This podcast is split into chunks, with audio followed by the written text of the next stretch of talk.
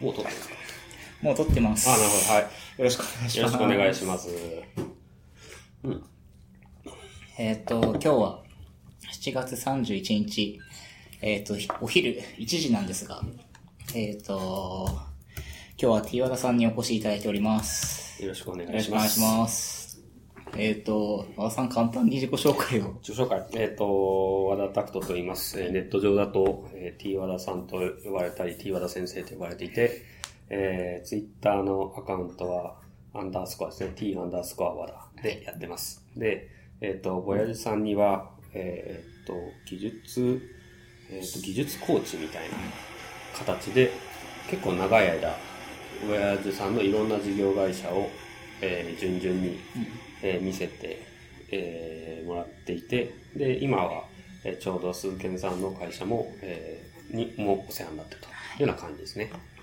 ありがとうございます。まあ、一般的には技術顧問みたいな感じだと思うんだけど、その、大谷さん、僕をボヤチに誘ってくれた大谷さんとも話してて、なんか関わり方技術顧問って感じでもないねっていうか、ちょっともっと、なんていうのかな、コードを若手と一緒に書いたりとか、相談に乗ったりとか、いろいろ、いろいろやる。っていうのを、あの、まあ、感じを出すために、ん。なんか、コーチとか技術コーチとか、なんかそんな感じにしようみたいな話をしたりしてるってことですね。そうですね。えっ、と、今、和田さんは僕らのチーム、まあ、フラクトにも来ていただいてて、まあ、えっ、と、今週、月曜日か、今日、まあ来る日なんですけど、まあ、ペアプロしていただいたりいただいたりとか、レビューとか、それから、入ってばいただいたばっかりの時には、えっ、と、どういうふうに、こう、プロダクトを改善していったらいいか。まあ、ちょうどその時は管理画面の話を、一緒にこう、まあ、チームメンバーとディスカッションしうんさせていただいたりとか、まあ、そういう感じでこう、なんていうんですかね。割と、なんかあったら聞いてくださいっていう感じで、ね、だから、コンサルっぽい仕事から、うん。いわゆるもうペアプロ、流しのペアプロ業って僕はよく自分で言ってる、本当に若手の人と一緒に、まあ、若手だけじゃないんですけど、ベテランともペアプロするんですけど、えーと一緒にコード書いて、えー、ものを作っていったりとかも含めて、なんかいろんなレイヤーのいろんなことをやるっていうところですね。なんか、早速なんですけど、ペアプロとかって、もう一週間あるうち、ほぼほぼ、まあ毎日というか、どこか外に行ってる時には、ペアプロをわしわしやるっていう感じ。そうですね、あの、なんていうかな、流しのペアプロ業って言ってるやつは、えっ、と、実質的に、いわゆる、なんて言ったらいいんだろう。よく、よくイメージされるところの技術顧問業みたいなやつは多いんですけど、それよりはやっぱりもうちょっとコードを書く割合が高くって、うん。なので、えーっと、あれかな、仕事でコードを書くときはほとんどペアプログラミングですね。あの、多分、ボヤージュさんでも、ソロでコードを書いたことないんじゃないかなと。あうん。で、むしろその仕事の制約として、誰かと一緒にコードを書くっていうのを自らに課しているので、なので、えーここだけじゃなくて、いろんな会社でペアプロやってる。なるほどです、なるほどです。ペアプロっていつぐらいからされ始めたんですか？僕がペアプロ始めた、ああ、そうです、そうです。えーっと、えーっと、あれは、2000 2004年の7月1日 お。からですね、多分ね。うあんのあの、角谷さんの、英和システムマネジメントの角谷さんのチームに入ったのが確かその日だったからで、で、そこで、いわゆる、あの、アジャイル開発のエクストリームプログラミングっていうプロセスが、開発プロセスなんですけど、そのエクストリームプログラミングでやるチームというのを、えー実際に、あの、本当の PureXP みたいなやつを4人のチームでやってみようと。えいうので、えーつまり、ペアプログラミングでしかプロダクトコードを書かないんですね、基本的に。っていうので、えー始めたところがきっかけになってます。ー、えペアプログラミングでしかプロダクトこと書かないですね。結構と大変そう。うん、チームもあったみたいです。あ、いや、チームもあったっていうか、今、もう、なんか、いくつか、例えば、この間、えっ、と、ヤフオクさんうん。ヤフオクの方、山下さんって方とあの対談させていただいてインタビュー記事になってるんですけど、そのヤフオクさんも、うんと、最近、その LeanXP っていうのを始めたんだけど、うんペア、プロダクトコードはペアプロで書いたものだけをシップするって言ってるうんなんか僕らだと普段こう、まあ GitHub イシューとか、まあレッドラインチケットを切って、それぞれ、まあ一人一人コードを書いてもらって、まあ詰まったら相談したりもしますけど、基本的には一人で書いて、レビューに上がってきたのをまあ見て、うん。でまあ、それでもまだ詰まってそうだったら、まあちょっと一緒にディスカッションしたりとかってやりますけど、各段階から一緒にやった方が、まあ、いい面が多い。えっと、その辺は、あの、スループットの話で、うん。あの、レビュー待ちとかレビューの差し戻しみたいなものがどのくらい発生してるかとかによるって感じで、その、昔も、まあ今もそうだけど、ペアプログラミングのイメージって、あの、不経済。経済的でない。つまりな、なんで二人使って、あの、一人分の仕事しかやらないのかみたいな話になるんだけど、えっ、と、そこで実際にコードを書く以外に、えっ、と、つまり常にコードレビューを行っているとか、設計の、えっ、と、意思決定とか判断みたいなやつを常に、えっ、と、二人以上でうん。行っているとか、えーそういった観点、よ、良い面っていうのが結構大きいので、まあ、なんていうかな、手戻りが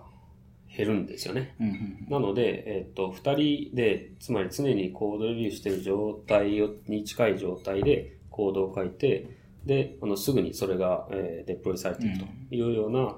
えー状態を作ることによって、最終的によくよく見てみると、スループットって結局ペアプログラミングの方が出ていたりするのでは、うんみたいなチームが、まあ、ちょいちょいあるという感じですい。や、そうなんですよね。結構その、まあ PR、プロリクエストをレビューするときに、うん。そもそもその設計じゃないんですよね、みたいなのが来ちゃうと、まあ、例えば100行、200行返しても、ね、手にっちゃいますそのので。ね、がっつりレビューする以前に、なんかそもそも解き方のベクトルが誤ってるみたいな時に、なので、いや、もうそれは、実質的には、まあ、手戻りなんですようね。ん。だから、その、その手戻りを嫌って、ウィップ状態で、プルリクエストをしてくれっていう文化が生まれたのが、その GitHub 上の開発だし、で、その WIP で開発するっていうのと同じような感覚で、つまりやっぱりスループットを上げるために、えーまあ、常にレビューしてればいいのではって、レビューコストが高いんだったら、その、どっちかっていうと、その、レビューが溜まってしまう。特によくある、あの、ベテランの、あの、ところに、レビュー待ちのプ。ロリクが滞留するっていうのが起こるぐらいだったら、もうちょっとその平準化できるんじゃないのっていうので、なんかね、最近、ペアプログラミングとか、あとペアプログラミングのさらに、なんていうのかな、強化版みたいなモブプログラミングっていうのがあって、その辺が、なんか、10年ぐらいの時を経て、最近なんか注目され出したのは、まあその辺一周したっていうか、やっぱり GitHub とか GitHub に類する、ああいうやつでみんな開発するようになって、で、コードレビュー、あの、GitHub の偉いところって、コードレビューの文化とインフラを作ったんですよ。それまでもコードレビューってやってたんだけど、なんか、古いところで言えば印刷して、マーカー引いてみたいな感じだし、ええ。そうじゃなくてもうなんか、会議室に集まって、で、プロジェクターにコードを映して、うん。で、コーディング規約にのっとってるか否かみたいな感じになっちゃったりして、なんあんまり、なんていうかな、エフェクティブなコードレビューって回されてるところって少なかったんですけど、GitHub が出てきてから少なくともインフラストラクチャー、コードレビューのインフラストラクチャーとしてはすごく、なんていうのかな、みんな納得感のあるものが出てきたし、で、それによってコードレビューをすることで業務を回すというのができたっていうのは、これはすごい偉大な進化で、ああ、うん。なんか僕も、まあ業務でタブ使いますし、プライベートでも使うんですけど、やっぱりなんかいいなと思うのは、他の人がどうコメントしてるかがすごく見えやすくなってそうですよね。るんで、うん。まあそれは Git とかもそうなんですけど、うん。やっぱりそれによって、なんか自分、あ、例えば和田さんがコメントしてるのをこう見させていただいて、うんうんあ、いいコメントだなって、うんうん。ちょっとメモしておこうみたいな、うんうんうんこう、やっぱりなんか、レビューをする側のテクニックっていうのはある必要ある程度必要だなと思うんで、うん。その辺はやっぱり、なんていうんですかね、まあ、レビューの民主化じゃないですけど、うんそれはやっぱりすごく変わりましたね。変わったと思いますね。だからあれは本当に偉大な進化だったと思うんそうですよね。まあ GitHub、GitHub、そう、僕すごい使うんですけど、うんなんか若干悩みがあって、うんなんか原稿の管理とか、うん仕事とか、プライベート、ああと、自分のプライベートで書いてるやつとか、全部僕 GitHub.com 鈴研なんですけう。ど、ああ、はいはい。全部通知がそれに飛んでくるんで、あアカウントを分けるかどうか問題。そうなんですね。まあ基本的に僕らは分けないポリシーで、まあやってはいるん分けるですけど。派の人と分けない派の人がいますよね。いますよねえー分け、分けない、分けない派のデメリットはとにかくアクティビティのところがいろんなもんで埋まるって話で、うん悩ましい、悩ましいですよね。そうなんです。僕はあの、Go の、Go のリポジトリとかをウォッチしてても、ひたすらそれのフィードが飛んできますけど、うん。そう、そうなんですよね。和田さん結構分けられてますよね。えっと、基本的には仕事のアカウントは会社ごとに、えーっと、分けるよう、あの、分けてない会社、ちょ、あの、ずっと昔からお付き合いしてる会社は、うん。僕の T ワードアカウントで入ってるっていうところもあるんですけど、うん。基本的には、あの、僕、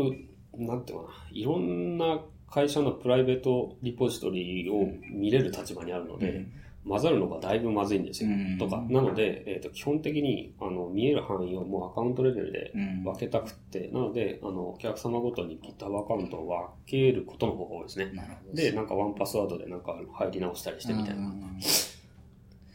まあ、作業するマシンも違えば、まあ、GitHub アカウント結構複数持つとローカルでめんどくさいんで、とかうん。ね、ありそうですけども。まあ、そうか。でも、んえっと、僕のメインアカウントは、どっちかっていうと開発者としてのアカウント、僕個人のアカウントで、うん。アウトプットの方がインプットより多いんですけど、えっと、会社ごとの、あの、いただいている運用しているアカウントは、あの、もう、もう実質的にはコードレビューのためのアカウントだから、あの、あんまりコミットすることないですね。あとはペアプロで僕がコード書くときも、その、僕の名前でコミットするんじゃなくて、大体相手のアカウントでコミットするから、あなので、あんまり、そうか、困っていないなっていうのーがなるほどです、正直なところなるほどです。うん。僕はもう仕事中にこう原稿のリマインダーが飛んでくるのが、ね、そう、そう、その、うん、辛いですよね。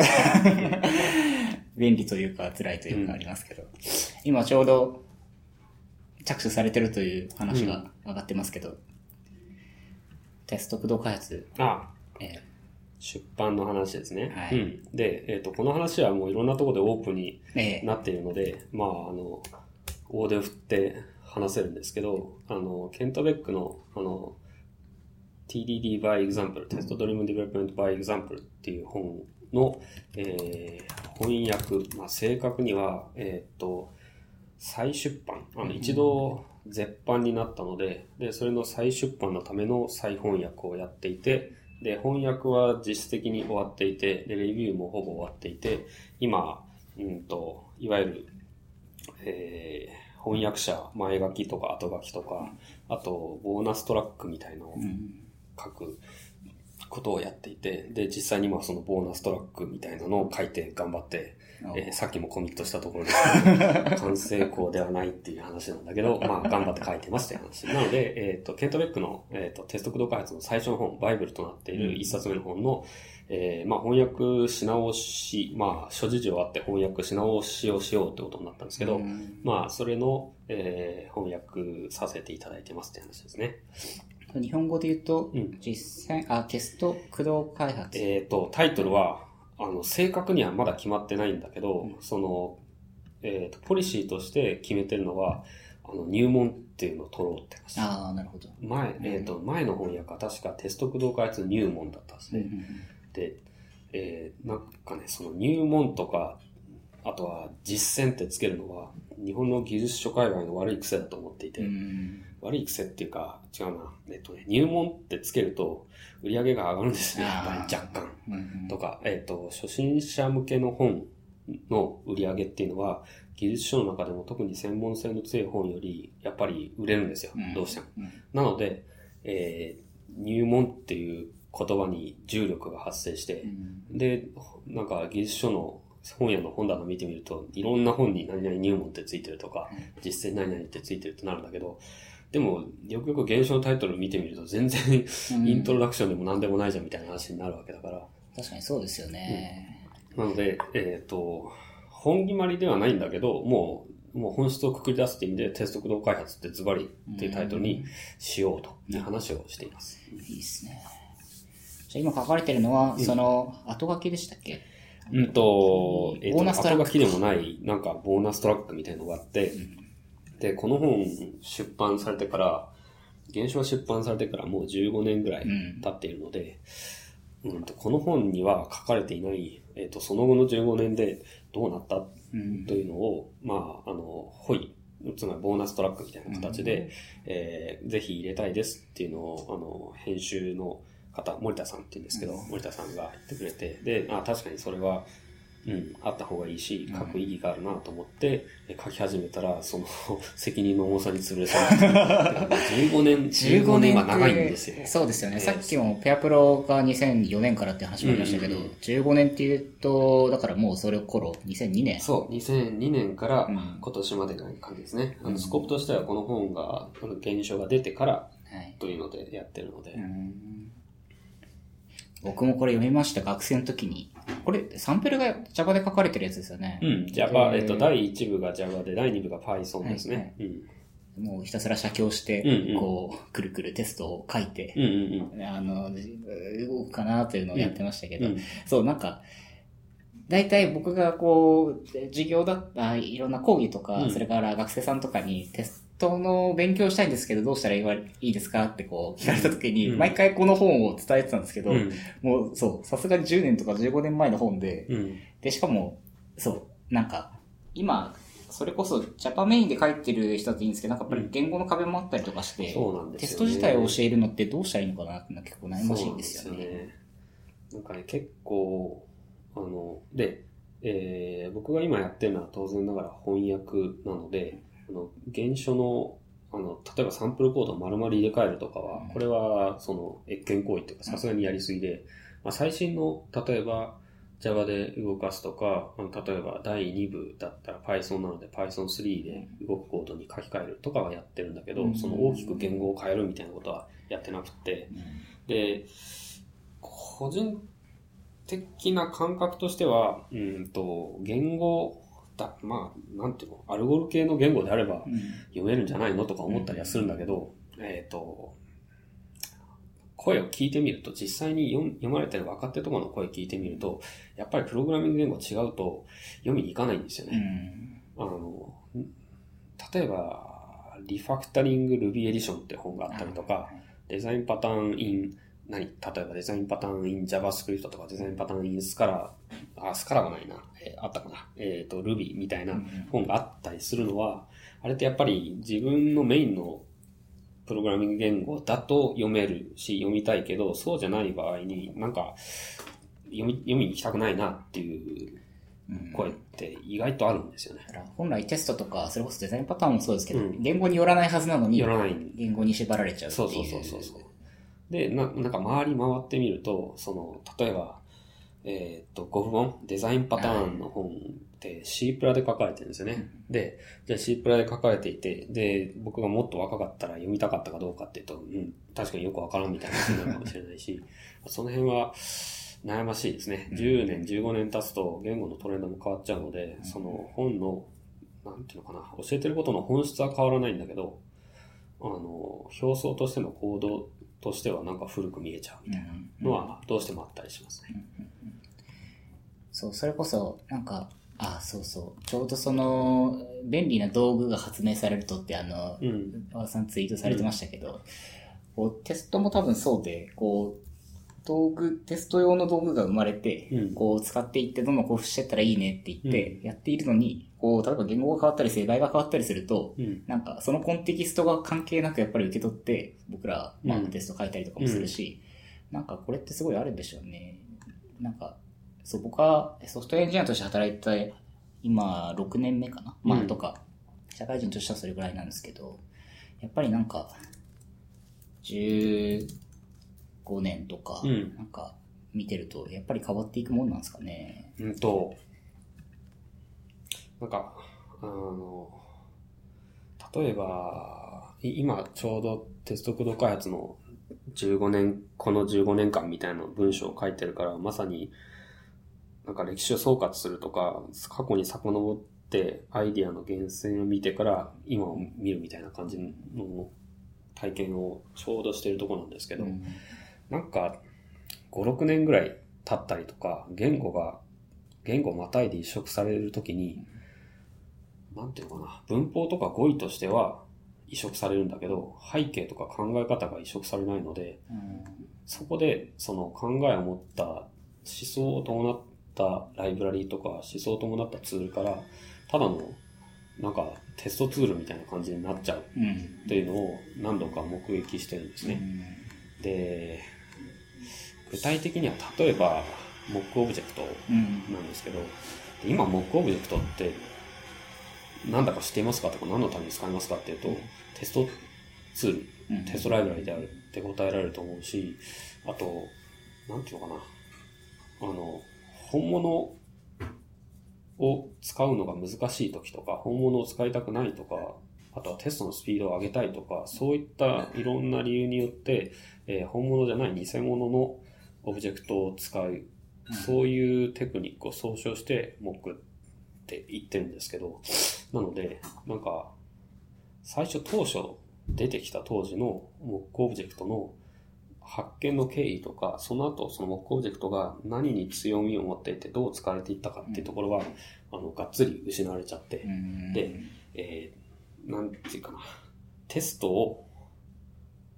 書く、書きにくいテストをなんとか書くための道具になっちゃったんですよね。ああ、今なるほど、なるほど。うんで、ほん、本当はっていうか、もうほん本来はみたいな話をするともう完全に TDD おじさんみたいになっちゃうんだけど、うん。モックオブジェクトって、あれってせ設計の道具だったので、あの、対象が、つまり、えっ、とね、テストファースト、テストファーストでテスト駆動開発をやっていく際に、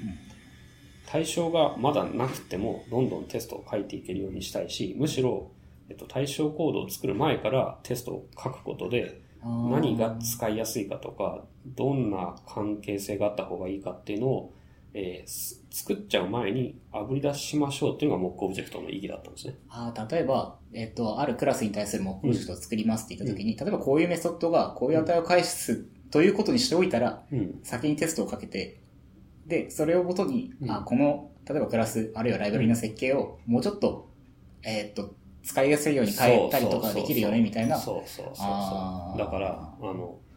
今のモックオブジェクトの使い方って、現状の追認になっちゃってるんですよね。うん今。えー今のコードはこう動くから、モックもこう動かして、で、でこう、モックをこういう設定をすれば、本物と同じように動くからテストが書けるぞ。うん難しいテストとかめんどくさいテストでもモックを使いこなせば書けるぞっていうツールになっちゃってんだけど、そのモックオブジェクトってどんどん強力になってきたので、モックライブラリが。なんだけど、そもそものモックオブジェクトって、あの、そういうテストを書けちゃダメなんじゃないのうんっていう、つまりテストが書きにくい、テストコード書きにくいってことは、それは、その、あ自分のスキルの問題じゃなくて、設計が悪いっていうことなんだから、だから、あの、設計の方を変えましょうよ。だから、モックオブジェクトが、にはすごい、だから、うんとね、思想、最初はだから、モックオブジェクトって、あんまり強力じゃないもので、強力じゃないから良かったんですよ。あんまりパワーがないから、で、そのモックで、そのパワーがないモックで作りにくいってことは、つまり、えっ、と、なんかやりとりが多いとか、登場人物が多すぎるとか、あの、もしくはなんか引数が変な形になってるなとか、そういうので、なんかおかしいな。だからテストは書きにくい。で、そのモックオブジェクトを使ってテストを書きにくいってことは、つまり、それって自分のスキルが低いんじゃなくて、設計が悪い。うんだから、えっ、と、モックオブジェクトを使ってもテストが書けるように、えっ、と、テスト対象コードの、例えばやり取りする人数を減らしていこうとか、責務を再分割しようとか、そういうふうにして、あの、設計を良くしていきましょうとうんいう道具だ。設計のための道具そだったんですう。ね。設計のための道具だし、オブジェクトの発見のための道具だったんですね。こういうやつが必要なのではみたいな感じになっていて。なるほど。うんで、そうすることによって、その、あの、モックオブジェクトを中心としたそのテスト駆動開発の流派、あのテスト駆動開発の流派って大きく2つあるんですけど、その、モックオブジェクトを、なんていうかな、たくさん使う派閥と、あんまり使わない派閥みたいなのがあって、なんか元祖 TDD 派は、モックオブジェクトあんまり必要最小限に使うみたいな感じで、で、そうじゃなくて、モックオブジェクトを発明して、で、最大限活用した派閥派閥っていうか、人たちはロンドンが本拠地で、で、ロンドン学派とかロンドンスクールって言われるんだけど、その人たちはだから、モックオブジェクトを使えば、そのテストファーストと設計の難しさっていうのを、その両立することができるし、さらに言えば、あの、それまでの世界ってテスト対象とそのテスト対象をやり取りするやつが共にできてないとテストできないじゃん、結合テストって話だったんだけど、モックオブジェクトを使えば、その、今分かってるところから今分かってないところに向かって開発を進めることができるから。っていうことは、えー、欲しいものから必要なものを、その、引きずり出すことができない。欲しいものって、例えばだから欲しいのって、えー、なんていうかな、そのシステム、その動くシステムが欲しかったんです例えば動く画面であるとか、うん、なんか必要な、お客さんが本当に必要としているものがあって、で、そこからだんだんだんだんその、で、その、それを提供するために必要な中身はこれで、で、その中身はこれで、で、最終的にはデータベースでやり取りする必要があるからっていうので、画面とか外、外システムの一番外側、その、システムを必要とする人が触れている外側から作り始めて、だんだんだんだん中に向かって、えっ、ー、と、一階層中を偽物にして作って、で、次にその一階層中を作ったら、その階層の内側をもう一個偽物にしてみたいな感じで、外から中へ攻めていくっていうのが、えー、モックを使えばできるのではって気づいたのが、ロンドンの人たちっていうわけで。で、それによって、初めて、その、テスト駆動開発とか、えっ、と、テストファーストの考え方と、実際の開発プロセス、その、いわゆる要件を、えー、お客さんと一緒に話し合って、で、こういう機能を作りましょう。で、こういう画面にしましょうかっていうところから作り始めていくっていう、その、なんていうのかな、半径の異なる開発のサイクルっていうのをつなげることができるようになったっていうのが、そのプロジェクトのトリックだったんですよね。その、なんか、その、境界というか、うん、その、中に進む、うん、その教会の、まあ、インターフェースって言っていいかわかんないですけど、そこに木工を使っていこうって、そのロンドン学科の人たちっていうのは、なんかどれくらいの時期に出てきたんですか？結構えー、っと、木工オブジェクトの論文自体が発表されたのは確か2000年で、で、えー、っと、内側、木工オブジェクトの概念、その時は、あの、どっちかっていうとそういう思想みたいなのなくて、あの、こういうものを作れば、えっ、と、本物がなくてもテストできるぞみたいな、あの、どっちかっていうと純粋に道具っぽい感じで、で、それを、その木工オブジェクト使えば、あの、依存性の向きというか開発の向きを、外から中への矢印に向けることができるぞって気づいて、もりもり回し始めたのが確か2003年ぐらいだと思うんですよね。なるほど。ちょうどその DDD 本が出たのが2002年だから。2002年だったと思うから。うん、とっとっとですね。なので、なあのなのでテスト駆動開発を翻訳していると中にモックオブジェクトが出てくるんですけど、うん、そのテスト駆動開発の本の中のモックオブジェクトの役割っていうのは、もう実際にその重いセットアップが大変なオブジェクトの代わりにできますよとか、うん、そういうレベルなんですよね。いや、そうですよね。うん。僕も最初モックオブジェクトっていうのに触れたのって、例えば、そうですね、えっ、ー、と、HTTP のコネクションを、まあ、モックして、うん、外に実際に繋がなくてもできるようにとか、あとデータベースに繋がなくてもできるようにとか、うん、そういうところでしたね。そうですよね。うん、で、なんかね、そういう、その、実際にセットアップが難しいやつを、えっ、ー、と、代わりにこういうのを使えばいいですよというので、えー、モックオブジェクトっていう表現がされるんだけど、えっ、ー、と、まあ、それがだから2017年現在のモックオブジェクトで、つまりなんか、偽物ですよね。テストに使う偽物。いや、いい意味での偽物。いい意味での偽物ですね。で、それは、えっ、ー、と、語彙を、あの、整理していくと、あの、いわゆる広義の広い意味でのモックオブジェクトってことに今はなってます。つまりモックオブジェクトって狭義のモックオブジェクトと広義のモックオブジェクトがあって、広義のモックオブジェクトっていうのは今言ったようなテスト用の入れ替える偽物。で、えー、狭いやつはもうちょっと専門的な、あの、定義になって、その専門的な定義は、その、X ユニットテストパターンズっていう超分厚い本で整理されてるんですけど、そうそう、えっ、ー、とね、鈍器みたいな本があるんですけど、900ページぐらいで。で、えっ、ー、と、一応語彙の定義の話をすると、広義のモックオブジェクトってやつは、あの、なんていうのかな、業界の正確な定義。で言うと、テストダブルって言われてます。テストダブルのダブルっていうのは、あの身代わりとか影武者みたいな、あの、イメージですね。だから、講義のモックオブジェクト、ニアリーイコールテストダブルっていうのが、まあ、正確なところって感じ。で、そのテストダブルにはいろいろあって、その中で多分みんな聞いたことがあるテストダブルの、えっ、と、カテゴリーとして、スタブとかう、ん。スパイとか、モックとかがあるって話ですね。実際のモックの正しい、正しいそうだから、競技のモックっていうのは、つまりテストダブルのサブクラスとしてのモックって話になる。なるほどです。では、そうすると、そのスパイとモックって何、どう違うのみたいな議論とかは、その辺の話をすることになるって感じですね。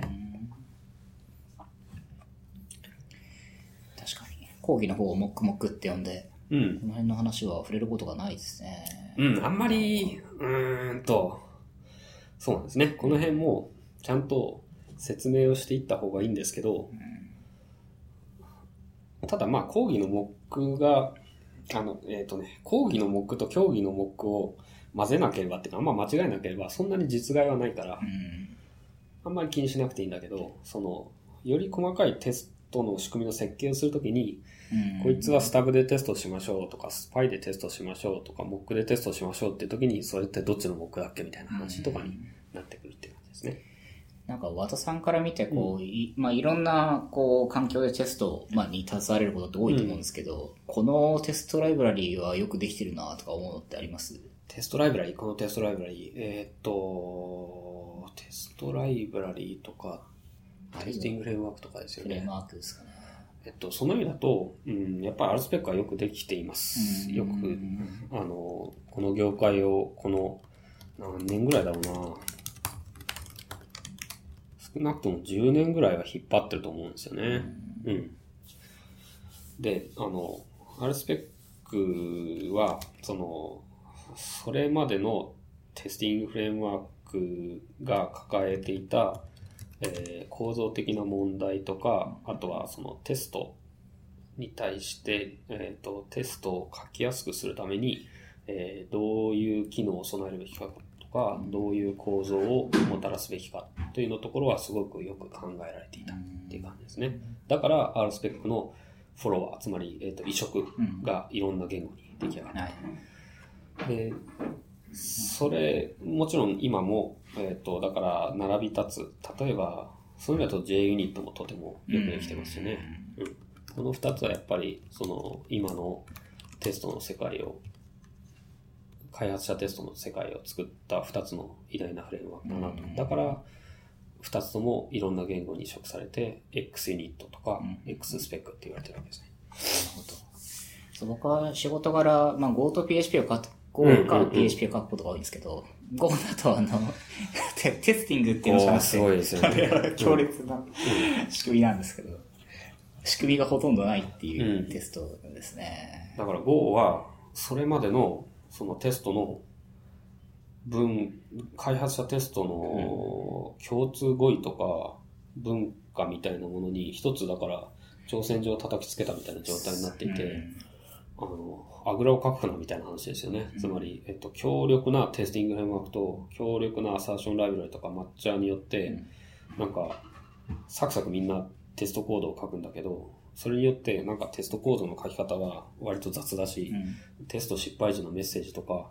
お前パワースタートに頼りっきりであんま考えてないだろみたいな感じのメッセージがあるわけですよね。だから僕も作者として結構ドキドキするのがあるんですけど、その、もっとなんかテストでは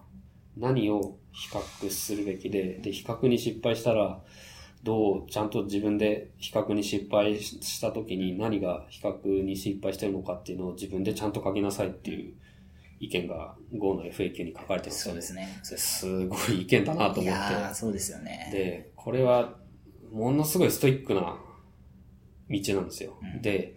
これにみんなついてくるのかなっていうのを読んだ時の、はっきりとした印象で。で、現状としてみんなついてきてるかっていうと、あんまついてきてないんじゃないかなとか、あ割と、結果的にみんな結構コピペでテストコード、5のテストコード書いてるなってとこあって、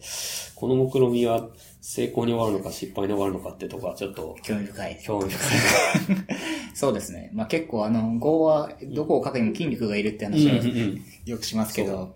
あのーそう、テストのエラーメッセージを、例えばなんか、値がその、なんだろうな、ダンプした結果、これとこれが違うよみたいなことを示すんじゃなくて、うんそもそも何が失敗してるのかをちゃんと言葉で書こうっていうのが考え方ですよね。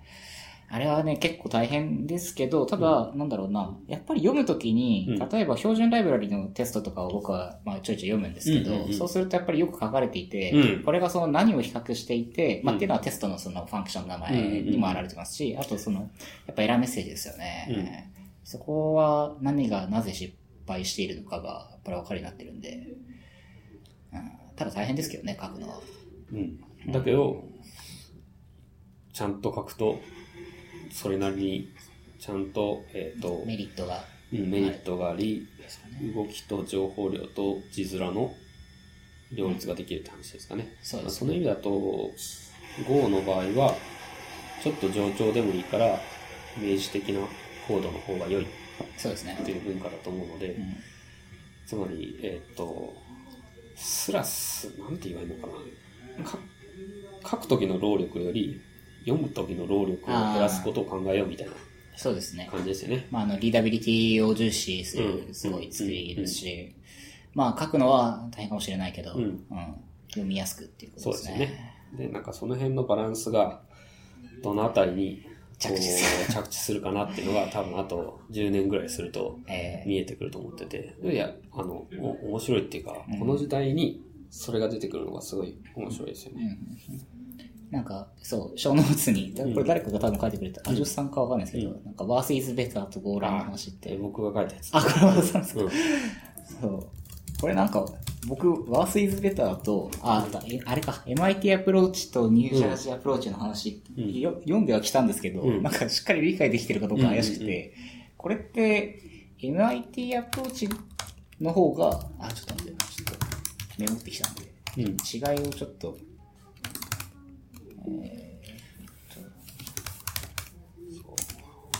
ワースイズベターっていうのは、その、まあ、有名な、なんていうのかな、技術文章で、あの例えば、Linux と、あの、タンあリーナスとタンネンバーグ教授の議論であるとか、あと、なんで技術的には、そのモノリシックカーネルで、その技術的には劣っていたはずの Linux の方がなんで生き残ってるのとか、そのあたりの、その、なぜ歴史がそっちを選んだのかみたいな背景の分析というのが、あの、そのあたりの論文じゃないんだけど、技術文章、ワースイズベターとか、ワースイズベター後のなんかいくつかの、その、他の人のエッセイに出てきていて。で、まあ、あの、一言で言うと、あの、こっちの方が足りなさそうだし、劣ってそうに見えるのに、あなんでそっちが選ばれたんだとか、なんでそっちが生き残ったんだみたいな話って、その、つまり、例えば技術、技術が支持されるか、ある技術が支持されるか支持されないかとかって、単純なその対象の技術的な優劣だけで決まるものではないよというのが、まあ、もうみんな知ってる話だと思うけど、あるんですよね。で、まあ近年、ここ、例えば数年で言えば、この、いわゆるなんか技術的に偉く、うん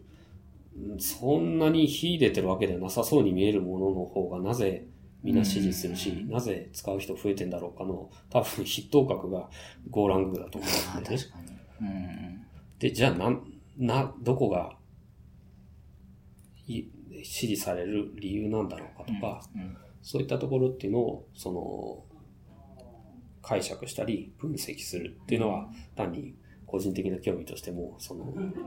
まあ、やっぱり何が生き残ってきて、どういう理由でみたいな、その技術史みたいなのって面白いので。いや、そうですよね。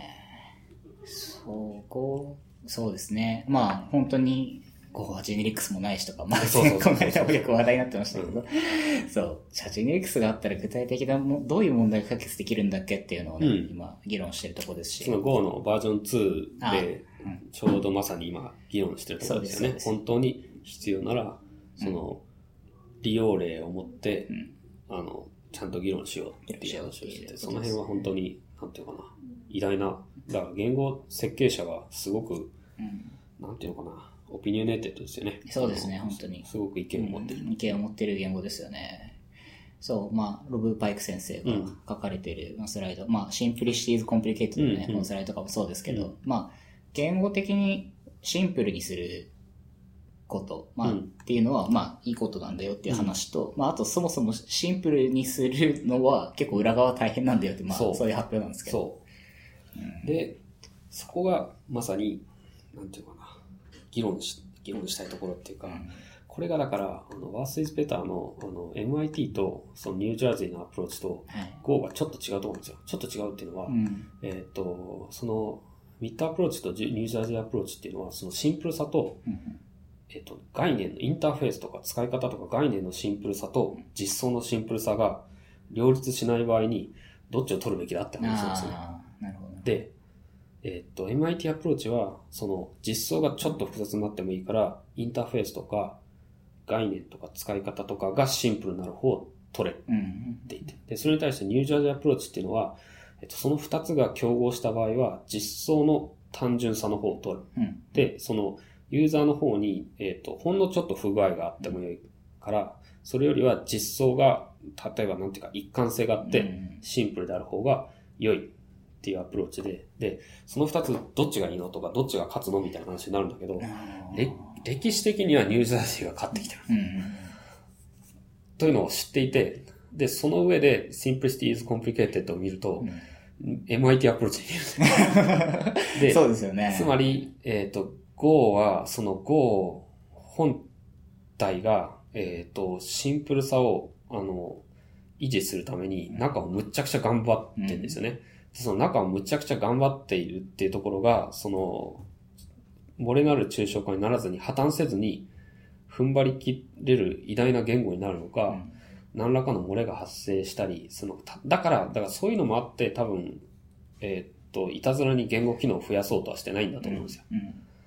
ていうところもあると思うんだけど、そういうその MIT アプローチとして勝利するプログラミング言語になるのか、そうですよね。やっぱりちょっと漏れてても単純だった方が良いのではみたいな話になるのかっていうところとかは、なんか、あの、個人的に興味ある。そう、これ多分、この問題の枠組みに出てくるかわかんないですけど、うん。なんか、どんな問題を解くかっていうか、その、うん。例えば、プログラミング言語ってどんなことができるべきなんだろうみたいなのが、多分達成すべき、その、目標に入ってくると思うんですけど、うん。それを多分、こうはすごい、こう、なんだろう、機能を増やさないことにすごく、なんか重点を置いていて、うんうんうんうん。機能を増やすと読みづらくなるし、うん。えーっと、機能を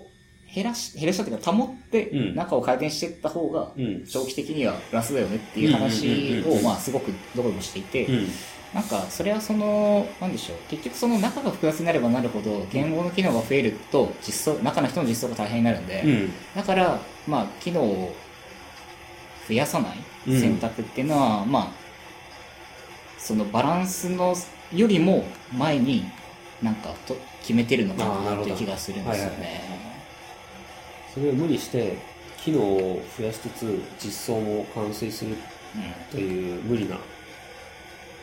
両立を目指すんじゃなくて、てそもそも増やさないようにするし、ね。っていう話ですよね。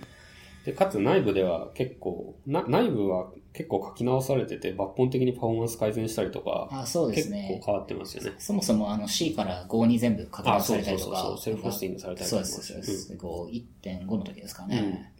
あれとかめちゃくちゃびっくりしましたけど。うん。なんかあれもやっぱり、ああ、そう。なんかプログラム言語って二面性がすごくあるなと思っていて、うんそのい、いわゆるユーザーさんに使ってもらう、まあ、例えば僕みたいなユーザーが普通に使うときと、あと、中の人がその言語を書くというソフトウェア開発の対象でもあるわけじゃないですか。うんなんかその、成果物、その制作物として。はい。で、まあ、ブートストラップ化すると、それ自体もその言語で書くことができるっていう、まあ、利点がそうですよね。あありますよね。でなんか結果的に、なんか、Go 原稿自体をすごいシンプルにした結果、うんランタイム実装も、まあ読める。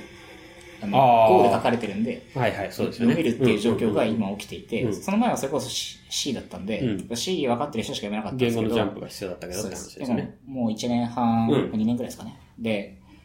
全部今 Go、Go は基本的にアセンブラか Go で書かれてるんで、ああ、そっか。Go 以外はアセンブラなんだ。そうです。うん。なので、そう、読めるっていうのは、そう。で、それは、すごい大事なうん、ところだとは思っていて、読めるっていうことは参加できるってことですよね。そうですね。で、その意味だと、そうか、Go はだから実装は読めるから、シンプルに寄せやすいんだな。うん。うん。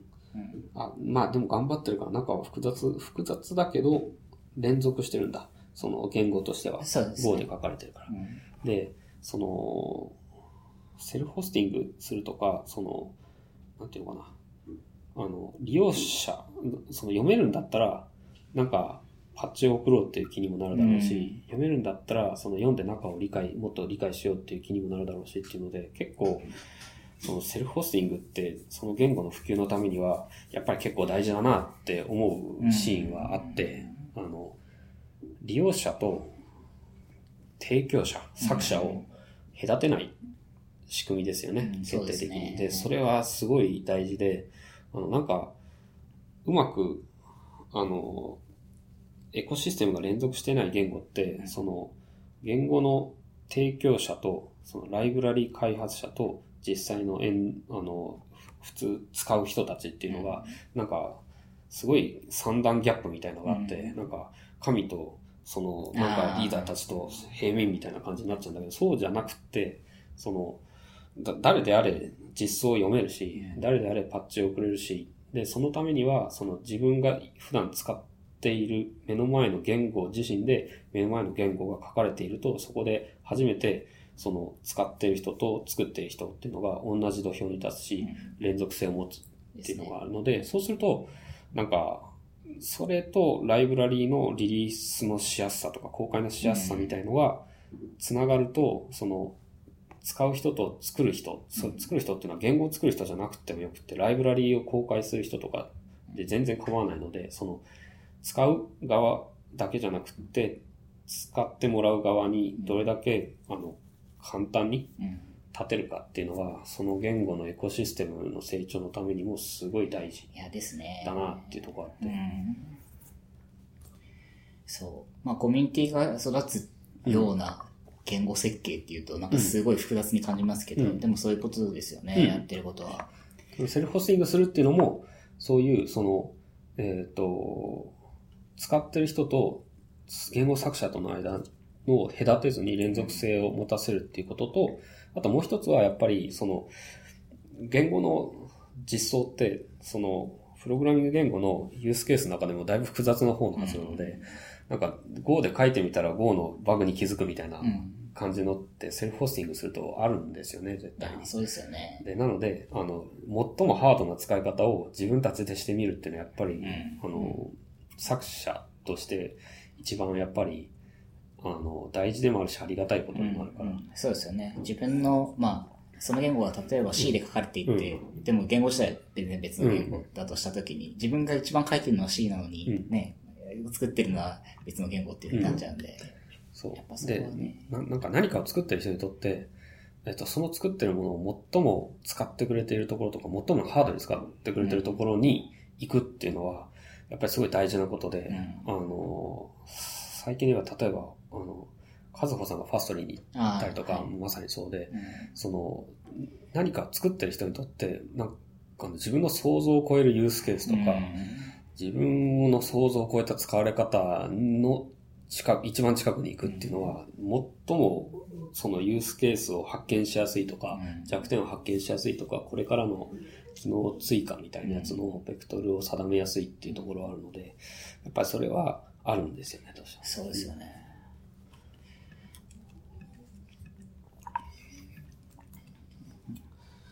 もうこんな時間なんだ。えーだいぶ喋っとた、もう50分くらい全部、全部喋れるとは思ってないけど、そうなると。今日過去最長の小ノートなんで、まだ多分、あの2割ぐらいしかいや、紹介してない。もうもう一回ぐらい出ますよ。もうもう一、二回は。しばらくしたら。今日は、そう、今日はあの、大谷さんが出るってなったんですけど、僕超夏休みでいらっしゃらなかったんで、まあまあ、別の機会。うん。そっか。あと10分ぐらいはあるんで、うんどうしようか。うーんああ、時間の使い方。うん。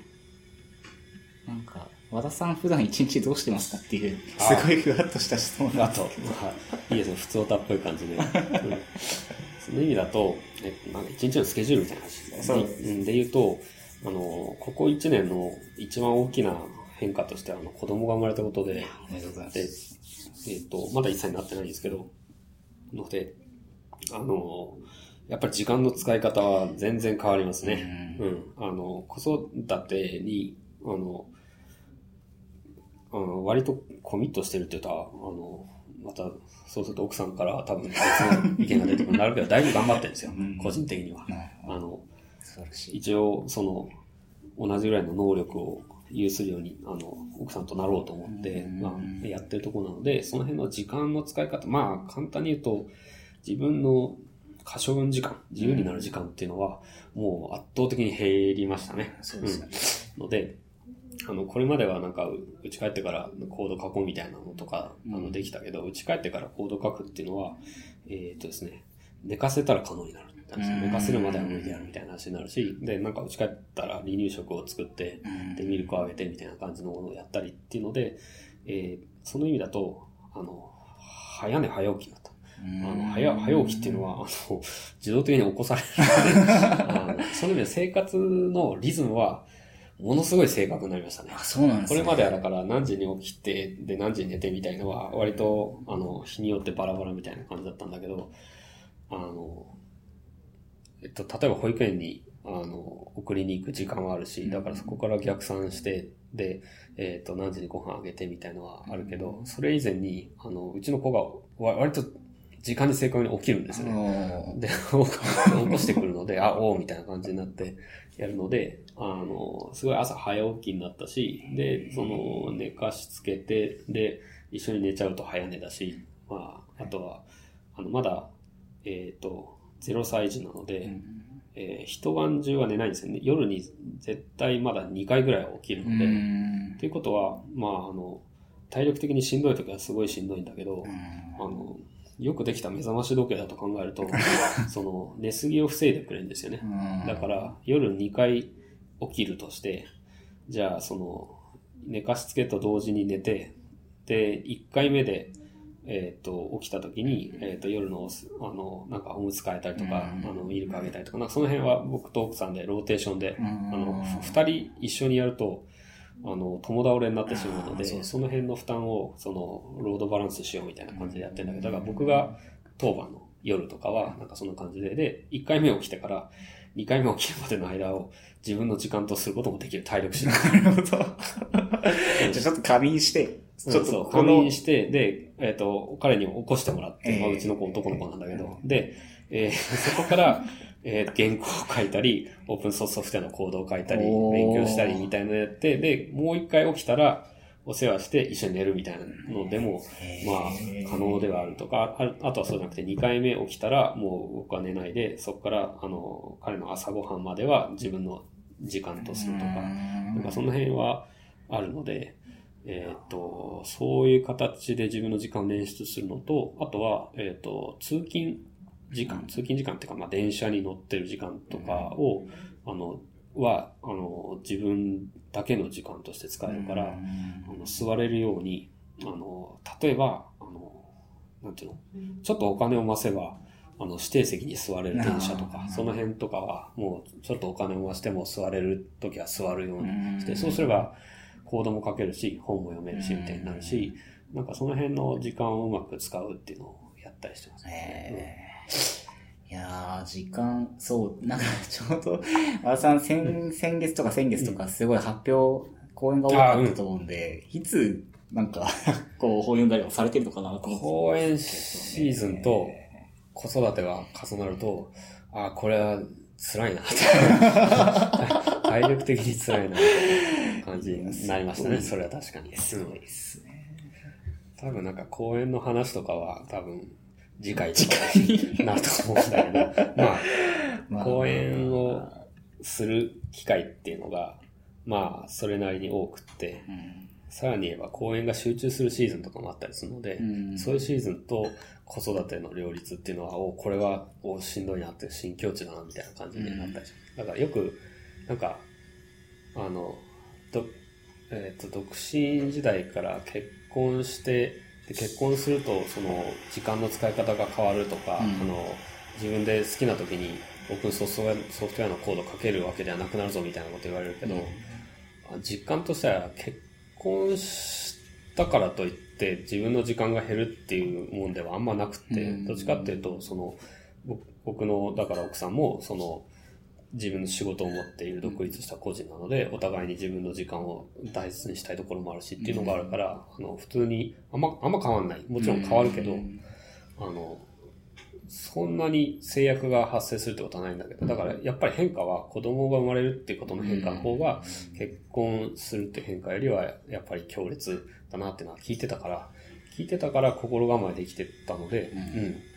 その時は来たかって感じ。頑張るぞっていう。うん、でも、面白い、面白いですよ、子育て。えっ、と、こ、コバさん、あの、フロントエンド界隈の知り合いの、あの、小林さんって人が、その、フロントエンド、フロントエンド、例えばあの、JavaScript の React とか、うん。Angular とか、フロントエンドの変化は早いっていうけど、フロントエンドの変化より子供の成長の方が早いっていうことを言ってて、ああ、超名言じゃねみたいなこと言ってたの。に、本当にそうで、ねすごい日